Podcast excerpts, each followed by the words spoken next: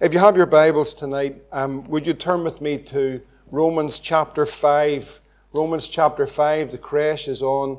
And if you turn over into Romans chapter 5, and just one uh, verse tonight, and uh, not be too long, just very simple, but Romans chapter 5 and verse 8. And once you're there, um, at Romans chapter 5 and verse 8, uh, would you please stand for the reading of this one verse, Romans 5 and verse 8? Uh, would you stand for the reading of God's Word? Amen. Romans 5 and verse 8. Praise the Lord. But God commendeth his love toward us in that while we were yet sinners, Christ died for us. Father, tonight we pray, as has already been prayed by Brother Andy, that you bless your word. Lord, that you would speak to hearts tonight. Lord, we realize it's not by might, it's not by power, it's not by our intellectual ability, it's by the power of your Spirit. Lord, that you would open hearts and open eyes tonight. They would see their need of a Savior. God, we commit every man and woman and boy and girl in this meeting to you. Lord, you know each individual intimately. Lord, we pray tonight that you would do a work to glorify your Son alone. We ask all these mercies in Jesus' name. Amen. You may take your seats. Praise the Lord. I'm going to share tonight uh, the title of this message is Pursued by Love. Pursued by Love. Jesus said in Luke chapter 19 and verse 10, He said, For the Son of Man is come to seek and to save them which are lost. I want to say that verse again. For the Son of Man has come to seek and to save that which is lost. The ultimate purpose is salvation. But you know, there's something wonderful about the seeking. There's something quite unique about a God that seeks, a God that searches a God that goes after, a God that looks out for, a God that pursues, a God that is relentless in his search, even for one soul. It's actually so profound. And perhaps those that are saved in this room, and you look over your life and you begin to consider the hand of God, even before you were saved, you can see the handiwork of God at work over your life, how He pursued, how he was relentless in his pursuit to bring you to the place where you repented of your sin, give your heart to the Lord Jesus Christ, and glory to God, you experience this wonderful love, the love of God. He is a God that searches. He is a God that seeks. It's so profound. If you actually stop for a moment uh, wherever you are in life, what, whatever stage you're at in life, whatever plans is going on, whatever your thoughts are, if you just stop for a moment to think that the God that has created everything and all things, and everything consists by Him, and everything is held by Him, the very, the very fact that we can meet together in this fashion and be here tonight is all because of an almighty God that keeps everything by His own mighty power. And then just think of this thought, just this one thought, that this same God who has created everything is a God that pursues. It's actually amazing. When you think in your own life, and those, I'm looking around this room, some I've known for a good lot of years, and so I see it, but I see the pursuit of God in a life. Even before I was saved, I look back often and I think, I'm so grateful and thankful for a Christian home and loving parents and Christian parents. But that wasn't enough to save me. That wasn't enough to get me into heaven. And yet they taught me, they showed me, they brought me, they sent me, they done everything with me regarding the things of God, but none of that was enough to save me. But in all of that, what I see is the pursuit of God.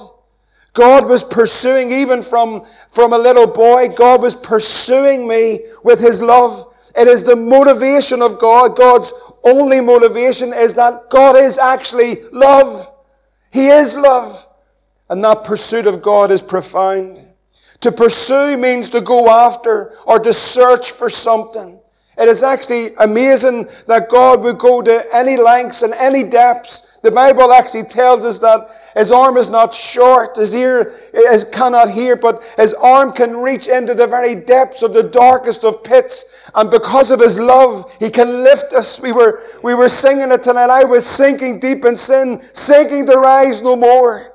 And then he hears the cry, and praise the Lord, he lifts us out of the depths of despair, out of the depths of misery, out of the depths, the prison house of sin, the darkness, but yet the love of God pursues right into the very depths of that dark prison and lifts us. God's amazing love. You know, John penned these words, and when I'm talking about love tonight, it's not the love that, that this world, most of this world is filled with lust or there's the just the natural love, but I'm talking about something completely beyond that this world without Christ knows nothing of, but oh that God would, would reveal his love to every heart in this room. John writes these words, he says, Behold, he says, what manner? Do you know what it means in the original? What possible sort of love has the Father bestowed upon us. There's a love that goes beyond every realm that there is in this, in this earth tonight. He says, what possible sort of love is this that God the Father would bestow upon us? And it is, it is beyond, you know, the hymn writer says, Oh, love of God. It's, it's like tonight, it's beyond our realms, but yet we can experience the love of God in Christ. Paul writes about this love, and of those who are saved in this room tonight, here's the great hope, here's the great strength. He talks about an impenetrable love, a love that cannot be penetrated. He says in Romans chapter 8, he says, Who can separate us from the love of Christ? He speaks of the things that are seen and the things that are unseen. He speaks of things like tribulation and distress and persecution and famine and nakedness and peril and sword. He speaks of death and life and angels and principalities and powers, things present, things to come, height, depth, or any creature. None of these things, he says, can separate us from the love of God. What a love. John the Apostle writes these words in John 15 and 13. And this is what he says. I want you to listen. He says, Greater love. Greater love has no man than this, that a man would lay down his life for his friends. What a love. This is a love that is active, and it is a love that pursues. In our reading tonight, in our text in Romans 5 and verse 8, but God commendeth, that word commendeth means God demonstrated his love. He demonstrated his love. That demonstration in his love toward us is that in while we are yet sinners, sinners, praise God, Christ died for us. What an amazing love that Christ would die for us while we're yet sinners. In 1 John 4, John writes these words. He says, God is love. In this was manifested the love of God toward us, because that God sent his only begotten into the world, Son into the world, that we might live through him. That God is love. I want to talk about this pursuit. He says, The Son of Man's come to seek. To seek. To seek. Do I want to tell you something tonight in this room that God is seeking? It's an amazing thing. It's actually it's such a it's such a profound thing that the Almighty God has come into this room tonight. You may not see it because it's by Spirit, but He's seeking men and women and boys and girls in this room. He's seeking. And the reason that he's seeking is because He loves. And he prayed that great verse for God so loved. For God so loved the world that he gave his only begotten Son, that whosoever believeth in him shall not perish, but have everlasting life. God seeking. God seeking. And what motivates God, the seeker, to pursue? Do you know what it is? It's His love. He seeks because He loves. And the seeking is nearly as precious as the saving. The seeking, I want, to, I want you to hear, the seeking is nearly as precious as the saving. The saving is the ultimate purpose. But the seeking is profound. There's a Savior in this room. His name's Jesus. And He's seeking. He's seeking hearts, He's seeking lives. And it hadn't just started tonight when we started our meeting at 6.30 p.m.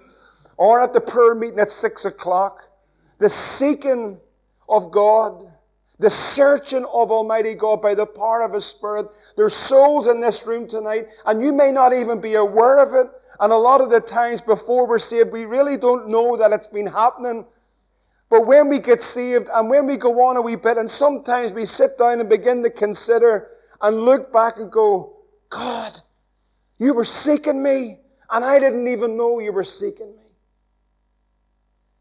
It's happened before this meeting tonight that God's been seeking men and women, boys and girls in this room. He's seeking you. He's seeking you with His love. You know, I love to look, I love to take a moment when we look at the scriptures and read the accounts and the testimonies of people who had encounters with the Lord Jesus Christ. And often we focus in just on the on that one particular moment when when there's that encounter with the Lord. But often what I do is I try to pull out a little bit and get the full picture and maybe a little bit about their life. And often it doesn't tell us much about them. But when you look at the scriptures and you see and you get a bit of the testimony of the life that they were living, and then you see in the earthly ministry of the Lord Jesus Christ, we see the pursuit of the shepherd. It's so wonderful. We read of characters like the, like the young man that was dwelling in the place of the dead. The Bible says he dwelt in the tombs. The Bible says that no one could help him, no one could bind him, no one could prevent him from harming himself. He was a self-harmer. We see him struggling and we see him them chaining them and holding them and trying to get him into a place. But every time he was held, he broke the chains that they held him with. We find him in the mountains. We find him in a dark place. We find him up. And friends, I can only imagine and maybe put a little bit into it, but there he is up in the tomb in the place of the dead. He's crying out to God. He's crying out for help. And he's crying out for an answer. And he's crying out for someone to turn to him and help him. He's crying out. And then, friends, here's the most profound thing. We see the Lord speaking to the disciples and saying, Let us go over to the other side. You see, God seen where that young man was. God seen the trials and the darkness and the despair and the brokenness and the emptiness. God seen the self harm. God heard the cry as he sat up in the place of the dead. And he's crying out for an answer and he's crying out for help and no one could help him. And yet there's one that's coming. He calls over that sea, lands on that other side, and there's a young man comes running out of the tombs, pursued by love. It's amazing. I think of the woman who gets up, it's just another day, but it's another empty day. It's another broken day. It's another day of despair. It's another day of depression. It's another day. It's the mundane. It's all the sin. It's a broken life. It's relationship after relationship after relationship after relationship. Five marriages. You, you're not honestly telling me tonight that this woman's not empty and broken. She's tried everything, the pleasure of sin, and she's getting up. They say that the reason why she was heading out at midday was because of her embarrassment or shame, because the women would have went early in the morning. I don't know, but that's what they say. And now she's going out the door and she's tired and she's weary with the sin of her life and she's heading up with her, with her pot to get some water from the well. And when she gets there, there's a man sitting on the well. And he had said to his disciples, I must needs go to Samaria. What was he doing? He was pursuing, he was pursuing a woman because of his love. I want to tell you, friend, tonight in this room, you're not saved. I want to let you know something. Whether you believe it or whether you don't believe it, God's pursuing you. Oh, God's pursuing you. I am so glad that God pursued me. I am so glad that He pursued me. Do you know He pursued me down into a horrible pit of sin? He pursued me down into the depths of despair and depravity. He pursued me into the darkest place that I possibly could have went.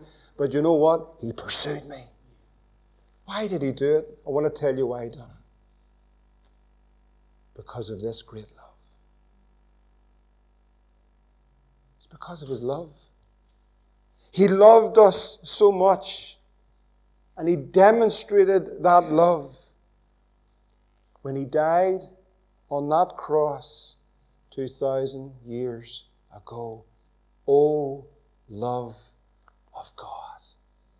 There's many in this room can testify to God's pursuing love, the pursuit of the love of God. You know, this is a great time of the year. What's wonderful about it is it's lambing season. And if you watched, if you drove along the, the fields, and you look out across the fields and you see all the wee lambs, I'm now talking of though I think I'm a farmer. I don't know anything except I know the four legs and they're very cute. That's as far as I know. But I have a wee hat, and uh, Nicky was laughing. I put this hat on. I walk down our lane pretending I'm a farmer. I'm not a farmer. I've got all my fingers and all my teeth, so I'm not definitely not a farmer. and I walk down our lane, and at the bottom of our lane, there's these beautiful, beautiful little black sheep. And Nicky and I would stop in the car and we'd both pretend we're farmers. She's not here, I can say this. I'm about the window down and be, oh, look at that. We don't know what we're talking about, but they're cute. And they're joy to watch. There's something about them, isn't there? Them lambs. There's something about them. And you see them playing, and then they go off in a wee group together, and then mummy, mummy lamb, there you go, that's how you know him. she just lets out a bit of a bleep, and the next minute, all the wee lambs know which mummy to go to. I still can't work that out because they all look the same. And then I watched a couple of wee lambs, and they're playing about. Neil and Matthias laughing at me, and this gate, you know that farmer gate? And they crawled through the gap in the gate. The big mummy couldn't get through. And then they went through a certain gap, but they didn't realize to come back in the same way. So they were trying to get in another way. It was hilarious because they were too big to get in because the gate narrowed down. So they were trying to get through and trying to get through. Nicky said, What are we going to do? I said, I'm not going to do anything. They tried and they tried and they tried. But eventually, they found a way back in and they got to their mummy. This is what Jesus said. He said, What man of you if you had a hundred sheep. As simple as this. And if you lose one, does he not leave the ninety and nine in the wilderness? This is what he said. Listen to this. This is what he said. It's actually, do you know, it's so simple we could nearly miss it. But it's actually so profound if you think about it. Which one of you? does leave the 90 and 9 in the wilderness. And he said these words, and go after that which is lost. Then he said these words, until he find it. Until he finds it. The relentless pursuit of the shepherd. Can you see him go? Did he come to you? Jeff, did he come to you? Did he pursue you? Did he come? Did he leave the 90 and 9 and there was a relentless pursuit? He went after you, Ruth. He searched you out, even, not pointing to Ruth, but even when we turned our back and we went our own way and we're like those lambs and we found a hole in this, and we went through it. And we went our own way because we're all like sheep and we've all gone astray. We've turned to our own way. And yet He comes, He comes after us. He comes after us. He searches us. He's relentless. Do you know why He's relentless? Because He loves you. He'll not give up. He'll search. He'll seek. But I'm not interested. I'm not interested in that God stuff. I'm going to go my own way. I'm going to go out and enjoy the world. I'm going to enjoy the pleasures of sin. I'm going to go out and live it up because all this fuddy-duddy religious stuff I'm not interested in. Yes, I understand. I believe there's a God. I believe that Jesus died. We've heard all that since we were kids. But I'm going to enjoy myself. I'm going to go into the world and enjoy the sin. But I'm going to tell you something, friends. I'm thanking God for His love. Because it's not like human love. Because human love would say, well then do it. But you know what God does? He begins a relentless search. That prodigal went deeper and down into the depths of sin and despair. He wasted everything. He had everything, but he wasted it all and down into the depths and into the pits. I want to tell you something. The Holy Ghost, the Father didn't, but the Holy Ghost pursued. God pursues. God pursues. God pursues. And friends, I want to tell you something. There's nothing like that moment when the eyes are opened and you see your need of a Savior and you know you've fallen deep in sin and you've sinned against God and you begin to call out to God and say, God, Lord, would you forgive me? Lord, I've turned from you. Lord, I've done, gone my own way. Lord, would you have mercy? Lord, would you forgive me of my sin? I'm so sorry. Would you come into my heart? Lord, would you save me? And then, you know what He bestows upon us? The love of God. The love of God. God's great love. It's relentless. There was a man by the name, and I'm sure a few of you would know, his name was George Matheson. He was born in Glasgow.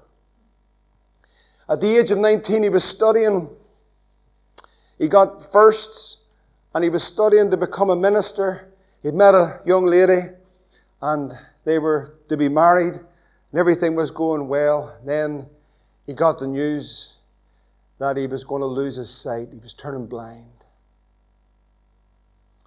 And so he took a few moments and he, he spoke to this lady to tell her, Look, I just need to let you know that I'm going to lose my sight. But, you know, obviously he was still in love with this girl. And she says to him, George, I don't want to be married to a blind man. And she left him. Short space time later, George Matheson lost his sight. He finished his exams, he became a minister, and his sister became his carer, looked after him, and when he was about the age of 40, she had met someone, she was going to get married. And he says these words. He says, as the family were off at Glasgow to the wedding, I was alone in the manse at that time. It was the night of my sister's marriage, and the rest of my family were staying in Glasgow, and something happened which was known only to myself and which caused me the most severe mental suffering. He says, At that moment, I have no natural gift of rhythm. He says, But words came to him like a day spring from on high. And he penned these words O love that will not let me go. I rest my weary soul in thee.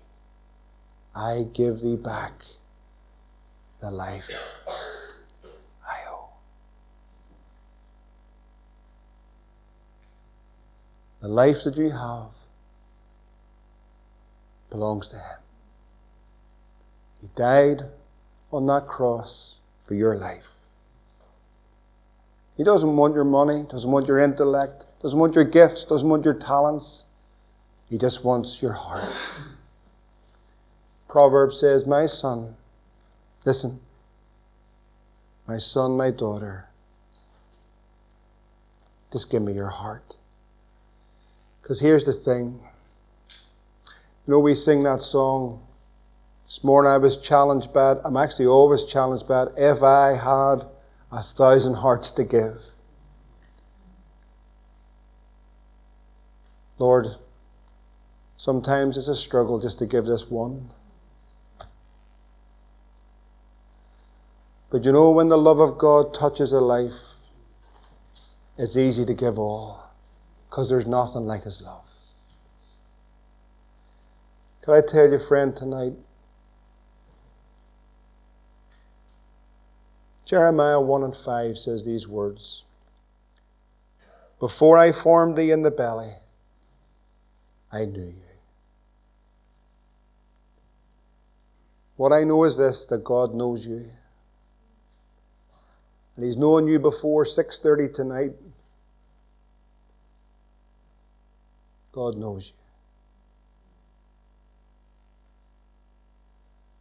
And God's seeking you. God's seeking you. And He's not looking for you to clean yourself up or get yourself together or become religious. It's the worst thing you can do. He's seeking you to save you. To save you from your sin and to give you life eternal. What a gift.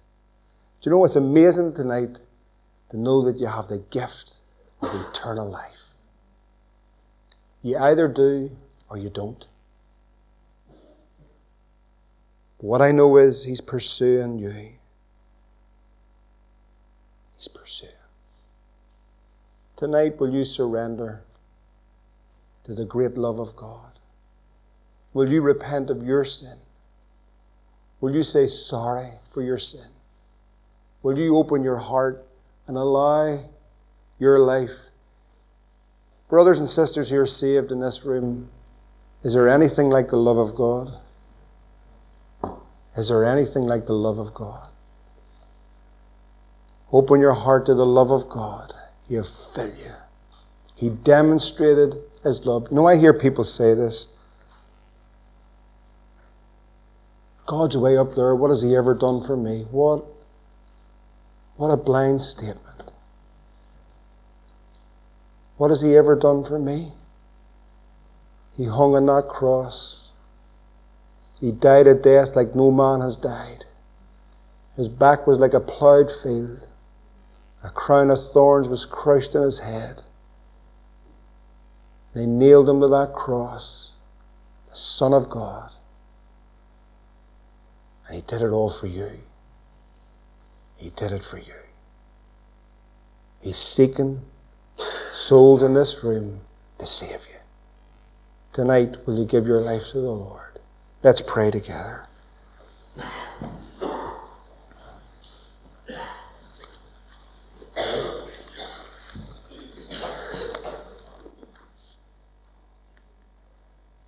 Father, we just bow in your presence just for a few moments. Realize, O oh God, Lord, it's not by anything but through the foolishness of preaching. And we ask that you would confirm your word with signs and wonders following the greatest wonder of all,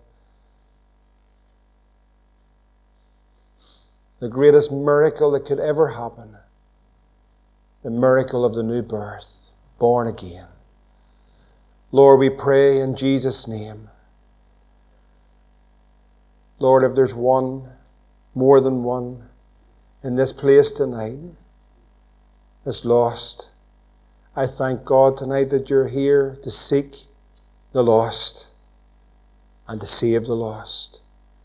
We pray that the Spirit of God would move in hearts tonight, convict of sin, bring them to that place, that sweet place of repentance. Lord, may they know this great love. Oh, love of God. Lord, we ask tonight that you would speak. Speak on.